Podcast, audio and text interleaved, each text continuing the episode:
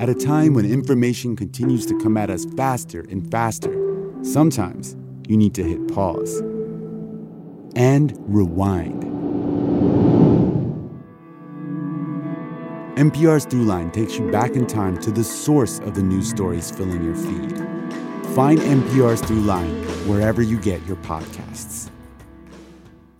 The field of mental health counseling is growing rapidly, and Richmont Graduate University can equip you with everything you need as a licensed professional counselor while integrating your faith into your clinical practice. Programs are offered in Atlanta, Chattanooga, and online. Apply today at richmont.edu. That's R I C H M O N T.edu. For Friday, April the 1st, 2022, it's The Brief from WABE. I'm Jim Burress. Today was the last day for Fulton County Elections Director Richard Barron, and the Fulton County Board of Registration and Elections is still hunting for his replacement just two months away from the May primary. Sam Gringlas reports. The sole finalist for the job dropped out the day after he was announced. With no replacement on tap, an interim director, Nadine Williams, will take over for now. She's a longtime Fulton County elections staffer. At a recent special meeting, the board's vice chair, Kathleen Ruth, barely mentioned the setback. Derek Bowens has since withdrawn his candidacy for consideration. Therefore, the board will continue the search process. Bowens told the AJC he declined the job for personal reasons. Fulton County's current director resigned last year, but stayed on until now. Richard Barron drew criticism over the 2020 primary when some voters waited hours in line. He was also hounded by some Republicans, buoyed by former President Trump's false claims about election integrity in Fulton County. The election department is currently under audit by the state election board. That investigation is expected to end by the May 24th primary. Sam Gringlas, WABE News. A controversial bill that limits when a farmer in Georgia can be sued has now passed the state Senate. Molly Samuel reports a similar legislative effort failed last year. Supporters of this bill call it the Right to Farm Act. They say it protects farmers from being sued by their neighbors if they object to smells or dust coming from farm operations. As Senator Kim Jackson, a Democrat from Stone Mountain, described during debate on the bill, there is an existing Georgia law that protects farms from nuisance lawsuits as long as the farms were there first. So if I am a city girl and I move out to the farm, uh, then I can't complain. This new law does away with that and instead protects farms after two years, no matter who was there first. This would say that if the farm moved to me, to my neighborhood, I still can't complain after they've been there for two years. Environmental groups and some farmers have said they like the current law, and they worry this new one threatens private property rights and opens the door for industrial scale chicken operations to grow in Georgia.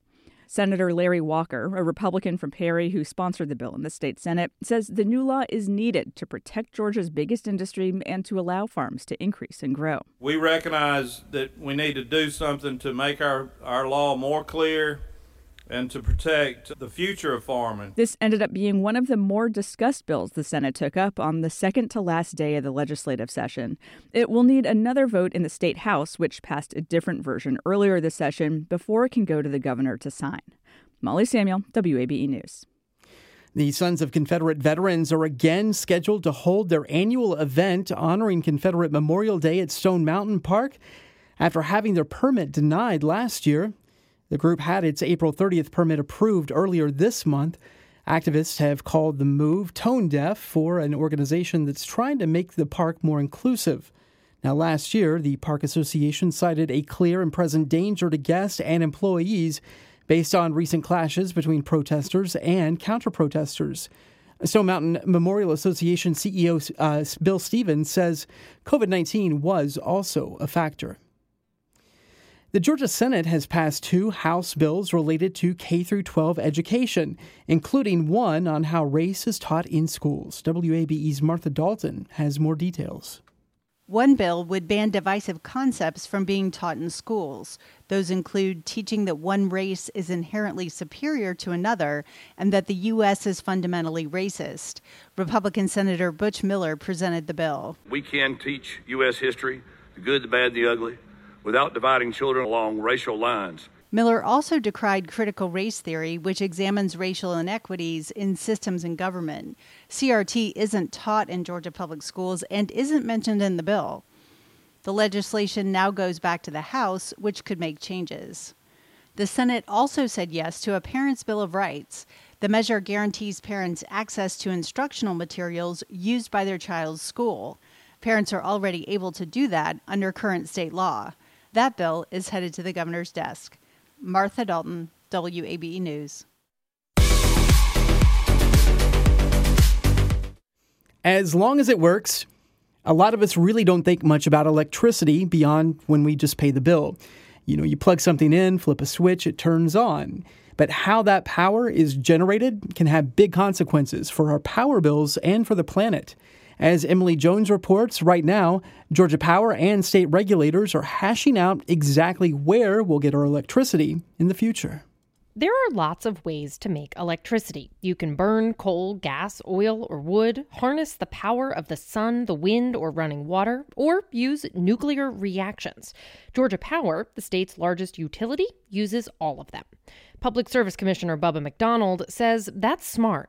We have a diversified generation system in Georgia that gives us a reliable, affordable, and clean energy down the road.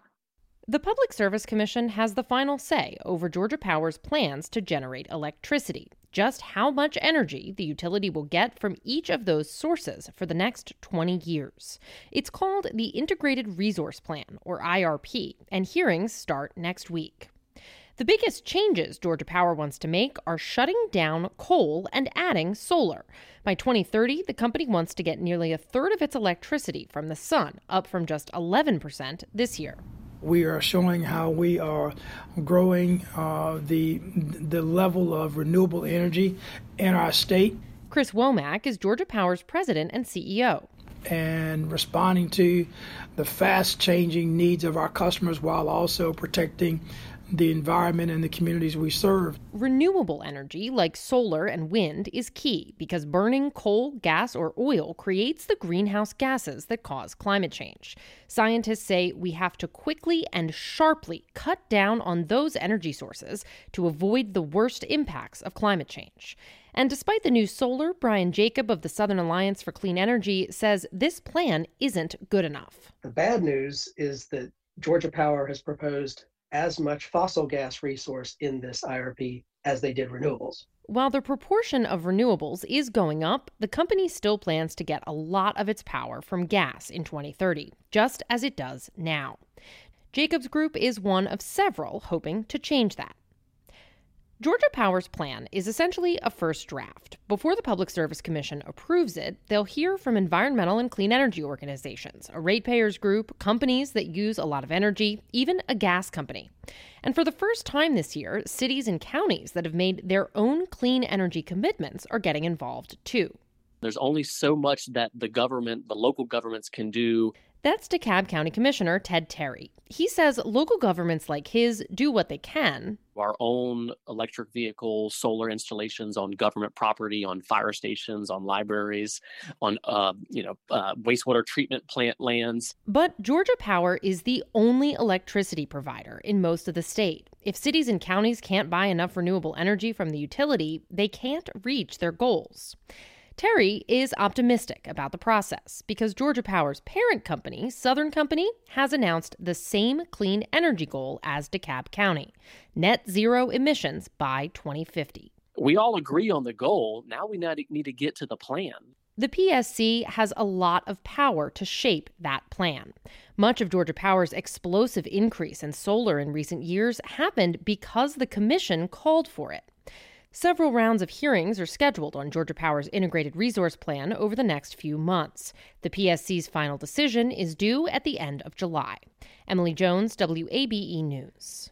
Local housing activists plan to call for changes in state law to curb rising rents and home prices. They're organizing a march to the Capitol tomorrow at noon. Stephanie Stokes has more. The advocacy group Housing Justice League wants the state to get rid of its ban on rent control. It prevents local governments from regulating what private landlords can charge. The rally is also expected to focus on investors buying a growing number of houses. The group says laws should limit corporations' influence in the housing market. Rents and home prices have both increased by around 20% from year to year. But it will be difficult for state lawmakers to realize any of these proposed policies. They aren't included in any bills making their way through the legislature now, and Monday is the last day of the General Assembly session. Stephanie Stokes, WABE News. And that is it for the brief. You can find more local news at WABE.org. Lily Oppenheimer produced the program. Alex Helmick is our managing editor. I'm Jim Burress, amplifying Atlanta. This is 90.1 WABE.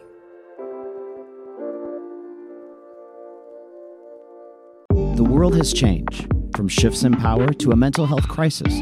So, with all this social change, how do we balance the human desire for empathy, the business need for productivity, and the hope to make an impact in our community? This is a new podcast, The Social Impact Leader. I'm Jeff Shinabarger. Join me as we explore people doing work a little different. Available every Wednesday at wabe.org forward slash podcast or wherever you get your podcasts. WABE.